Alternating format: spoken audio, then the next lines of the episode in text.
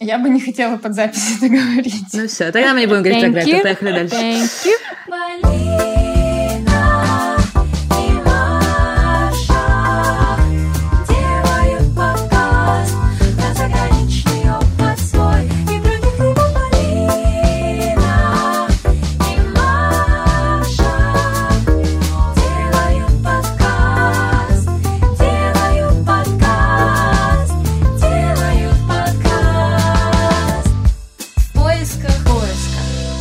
Всем привет! С вами Маша и Полина. Как обычно, мы освещаем насущные социальные темы. У нас сегодня офигенные гости и суперинтересная тема, которая нас лично очень волнует. Полина, я думаю, вас тоже. Тема классная, sustainability, я никогда ее не могу перевести нормально. Устойчивое развитие планеты. Мы, наконец, уже хотим поговорить с кем-то, кто знает вообще, что это такое, как это работает. Как защищать природу? Нужно ли ее защищать?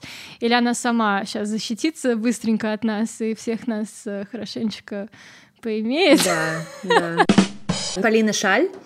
Полина училась на архитекторе в Англии и Австралии. Во время стажировок она начала работать с декарбонизацией энергосектора, городов и строений. Сейчас она работает два года в Англии и Израиле в этой сфере. В большой степени это анализ устойчивого дизайна у строительных объектов и стратегии снижения энергопотребления. Также Полина помогает стартапам простраивать метрики по подсчету Carbon Footprint.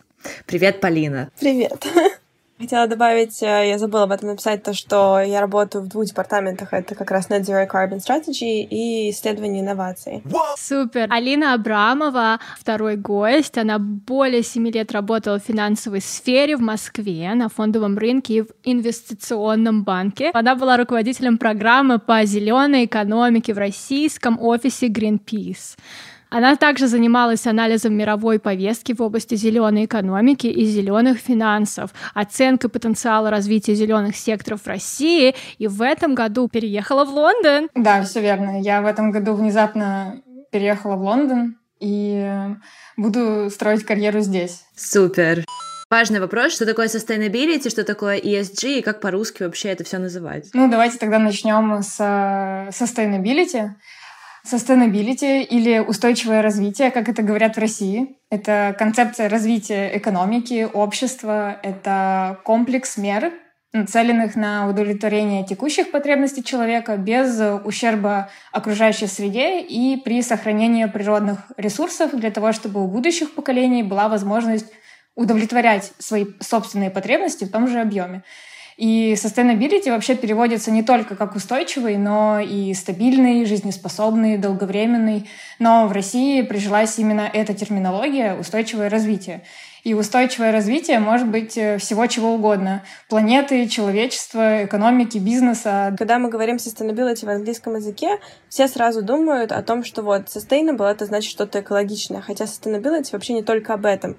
В и эс джи-параметрах это environmental, social, governmental. То есть это природа, общество и государство. Устойчивое развитие, оно развивается на стыке трех сфер. Это экология, общество и экономика. То есть, да. Где эти все сферы пересекаются, там и там есть устойчиво. Да, там и устойчиво. Давайте теперь meat and potatoes.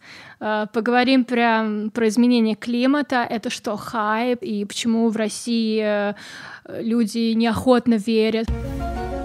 Что там с Гретой Тунберг? Почему столько много негатива? И даже на Западе, на самом деле, в Америке очень много на ней кто подшучивает. Ну, вообще, учеными-климатологами уже достиг научный консенсус в том, что изменение климата происходит, температура Земли нагревается, и причина этому по большей части из-за того, что человек занялся добычей ископаемого топлива, научился его использовать, сжигать и получать энергию. Совсем недавно Нобелевскую премию по физике получили именно ученые, которые исследовали изменения климата. Но мне пишут реально там мои э, друзья, когда я всем говорю, что я очень за sustainability, мне все говорят, ну это же бред. Это же полный бред, это же не доказано, и кидают статьи. Подождите, есть же как бы curve, и она как бы всегда повторяется. Гренландия была когда-то да, да, зеленая. Да, да, да. Вот расскажите про это. Ну, curve, она, может быть, повторяется, но насколько она fluctuate, это, это совершенно разные вещи. Как сказала Алина, то, что из-за потребления энергии там у нас выделяются углекислые газы и другие газы, которые идут в атмосферу и в целом создают нагревание планеты. Для того, чтобы, в принципе, дойти до того понимания, что это не бред, наверное, надо дойти до какого-то определенного уровня осознанности вообще в целом в своей жизни. Кстати, если что, я про Грету Тунберг могу сказать. Давай. Не все так, наверное, хорошо, как кажется, но если есть что-то, что помогает обществу узнавать о том, что творится с планетой, то это хороший элемент. Эм, возможно, не все, что она делает, всегда имеет понимание реально, потому что она все еще ребенок, но при этом э, это помогает людям нашего поколения младше узнавать о том, что происходит с планетой. Да, это raising awareness. Может, расскажете немножко про риски, сколько нам осталось, и хватит ли на нас и на наших детей? Ну, скажем так, существует три сценария развития событий. Это первый, если мы вот сейчас закроем все, что связано с ископаемым топливом. Это нереалистичный сценарий, он никогда не произойдет. Второй сценарий более такой реалистичный. Температура может нагреться до двух градусов. Но если мы по своим целям к две тысячи тридцать пятому году, две тысячи пятидесятому году будем сокращать парниковые газы, да, температура нагреется, но потом температура будет падать. И самый такой негативный сценарий о том, что мы сейчас ничего не будем делать вообще и будем стоять тихо в сторонке, то в разных точках Земли будет происходить какой-то апокалипсис, и это очень сложно прогнозируемо, потому что сама система Земли, она очень сложная. Поговорим о том, что Америка наконец-то, да, вошла в соглашение по климату обратно. То, что у Англии и Америки есть этот спрос, это двигает довольно экономику. В Израиле э, в плане sustainability там не очень хорошо. Uh-huh. Это страна действительно хай-тека, хай-тек в сфере финансов, в сфере какого-то ай ти. В целом, я была человеком, который помогал прописывать законодательство для зеленых зданий, потому что такого еще нет. Uh-huh. То есть в России, если оно хотя бы есть, то в Израиле то там еще все на шаг позади. Там нужны люди, которые будут все поднимать с нуля и развивать. А я понимала, что у меня просто недостаточно опыта и знаний для того, чтобы быть тем человеком. Uh-huh. Но при этом они дают офигенное образование в плане sustainability. У них очень крутые курсы, очень крутая программа. Слушай, а вот хотелось узнать про вот эти газы, парниковый эффект. У нас есть самые большие секторы, которые на это влияют. Это транспорт, это строительство, это нефть и добыча полезных ископаемых, в принципе, любых. Fashion, apparel industry, да, это вообще очень большая история. Когда начала в этом работать, у меня просто глаза взрывались от цифр, которые я видела. Особенно весь этот fast fashion, почему на Западе сейчас такое прям сильное движение против fast fashion. Давайте поговорим про разные секторы. Вот мы сейчас э, поговорили про секторы, которые планете не помогают, как минимум, а, скорее всего, и очень мешают. Зеленая экономика. В самом простом понимании зеленая экономика — это экономика с низкими выбросами парниковых газов, которая эффективно использует природные ресурсы и отвечает интересам всего общества. В зеленой экономике особое внимание уделяется секторам, в которых есть потенциал к устойчивому развитию и ресурсоэффективности. Это зеленое строительство и зеленые города, устойчивое сельское хозяйство, животноводство и рыболовство, транспорт, управление отходами, водоснабжение и чистая промышленность. И то есть в основе всего этого лежат сферы, которые, на которых приходится наибольшее количество парниковых газов и которые напрямую влияют на изменение климата. Интересно. Про работу Greenpeace в России очень интересно. Что они делают? Они что-то делают. Потому что на общегосударственном уровне такое ощущение, что ну, делается очень мало. Россия деньги зарабатывает на нефти и газе. О каком sustainability можно говорить? Ну, во-первых, совсем недавно российское правительство объявило о достижении углеродной нейтральности и декарбонизации экономики к две тысячи шестидесятому году. Это вообще прорывная цель. Этого давно очень ждали от России. Я рассматриваю это все как мотивацию для того, чтобы что-то делать, для того, чтобы не стоять в сторонке и смотреть на это, а общаться на одном языке с другими странами. У ю кей к две тысячи пятидесятому carbon neutrality, да, но э, работа тоже в этой сфере. Я не представляю, что к две тысячи пятидесятому году Англия этого достигнет, потому что пока что нету полной картинки того, как мы сможем отказаться от нефти и газа. Расскажите, что такое carbon neutrality, кстати. Carbon neutrality — это когда в целом в течение года мы выходим в ноль. То есть мы к атмосфере ничего не прибавляем. То есть ты даже если что-то выделяешь, ты делаешь offsetting. Это такой да. вот термин. Ну, как минимальная инициатива — посадить лес. Да. Среди российских регионов Сахалин — стал первым регионом, который объявил о том, что у него есть цели по углеродной нейтральности. Достичь планирует к две тысячи двадцать пятому году. Это, конечно, очень Вау. амбициозно. Вау. Да. Вообще, где информацию черпать и насколько опасен вот этот гринвошинг, как это работает? И что такое гринвошинг? Потому что I have no clue. Гринвошинг — это когда компания говорит, мы делаем очень много для sustainability, очень много, а на самом деле ничего не делают. Потому что сейчас, например, в Америке, ну и, естественно, в Европе очень модно все, что sustainable, все, что там типа eco-friendly. То есть и не всегда они придерживаются такими целями, понятно. Я как потребитель часто замечаю то, что гринвошингом грешат компании эф эм си джи-сектора. Это те, которые производят товары повседневного спроса.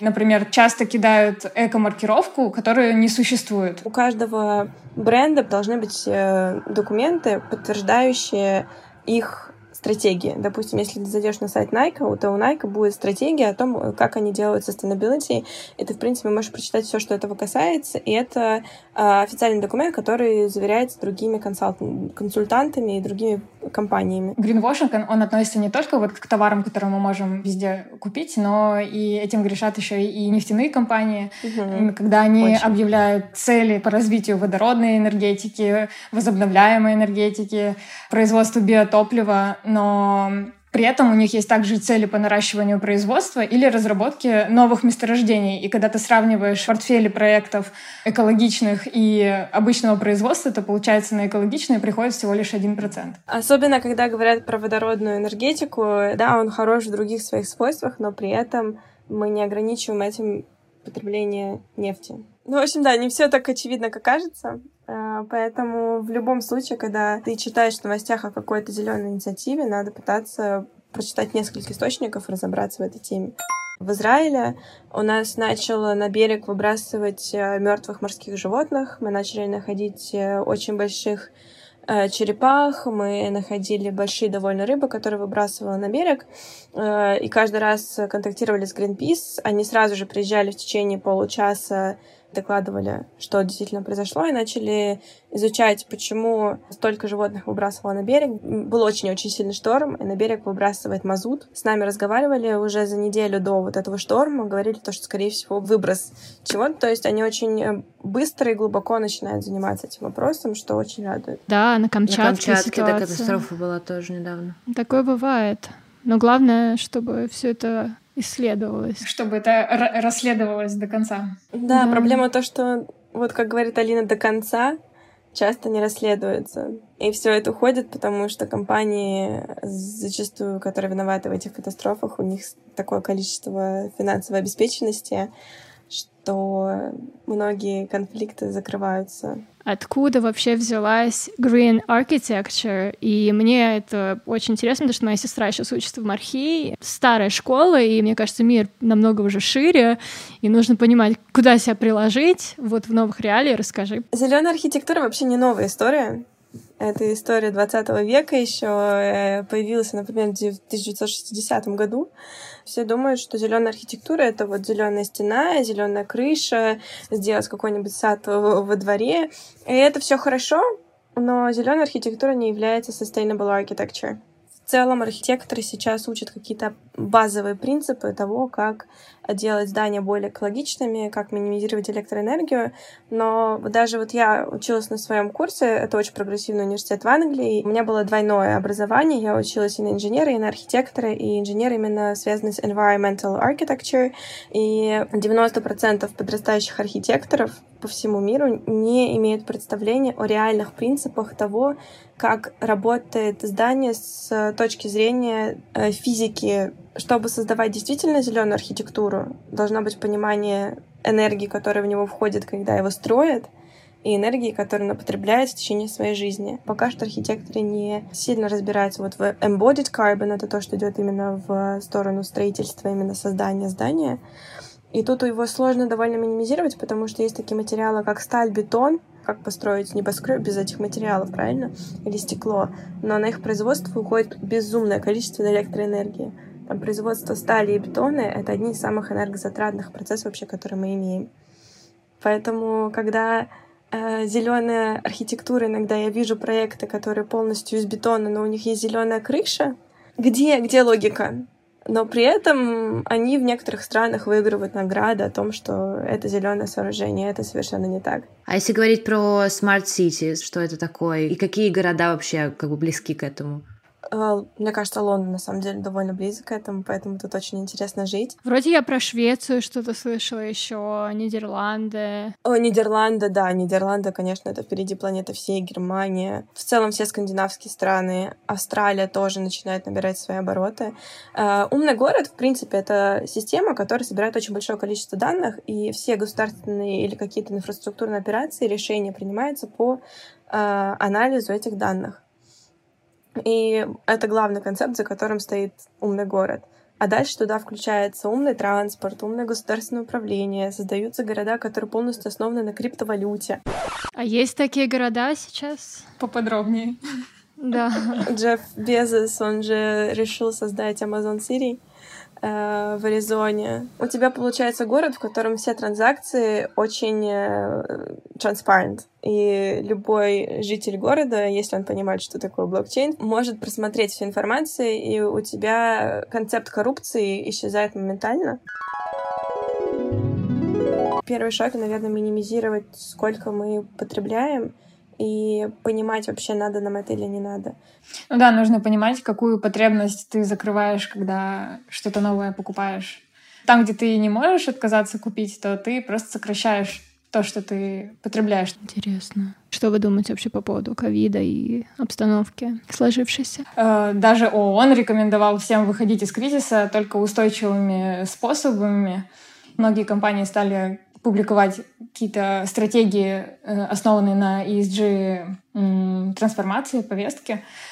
Вот. Но это пока только такие зачаточные случаи. В России это так. Открываешь отчет какой-нибудь топовой компании, которая вошла в российский и эс джи рейтинг, ну и там э, сколько ресурсов они потратили на производство, сколько мусора они отдали на переработку, сколько лампочек было поменено, или какие-то там методы для энергоэффективности. Есть какие-то цели по сокращению парниковых газов, но это, конечно, нужно изучать. Да, я абсолютно согласна с Алиной, и, в принципе, в Англии это примерно то же самое. Мне кажется, просто в последнее время сложились какие-то определенные тренды, и рынки начали за этим идти, потому что им пришлось. Ну, еще у нас есть там Paris Agreement, и это как-то все одновременно сложилось, что нельзя сказать, что именно коронавирус повлиял на то, что sustainability как-то прогрессировало. Мне кажется, это просто такое стечение обстоятельств, и они прошли в каком-то своем симбиозе. Да. Девочки, спасибо огромное, что присоединились к нам. Тема действительно очень актуальна, мне кажется, серьезная и нужная в наше время.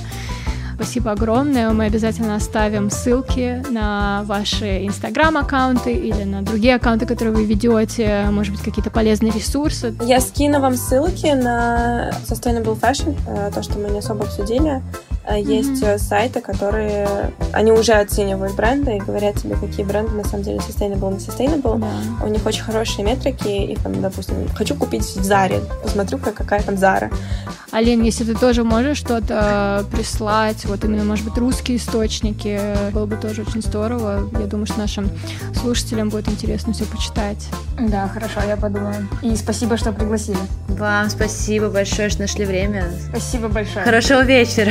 Пока.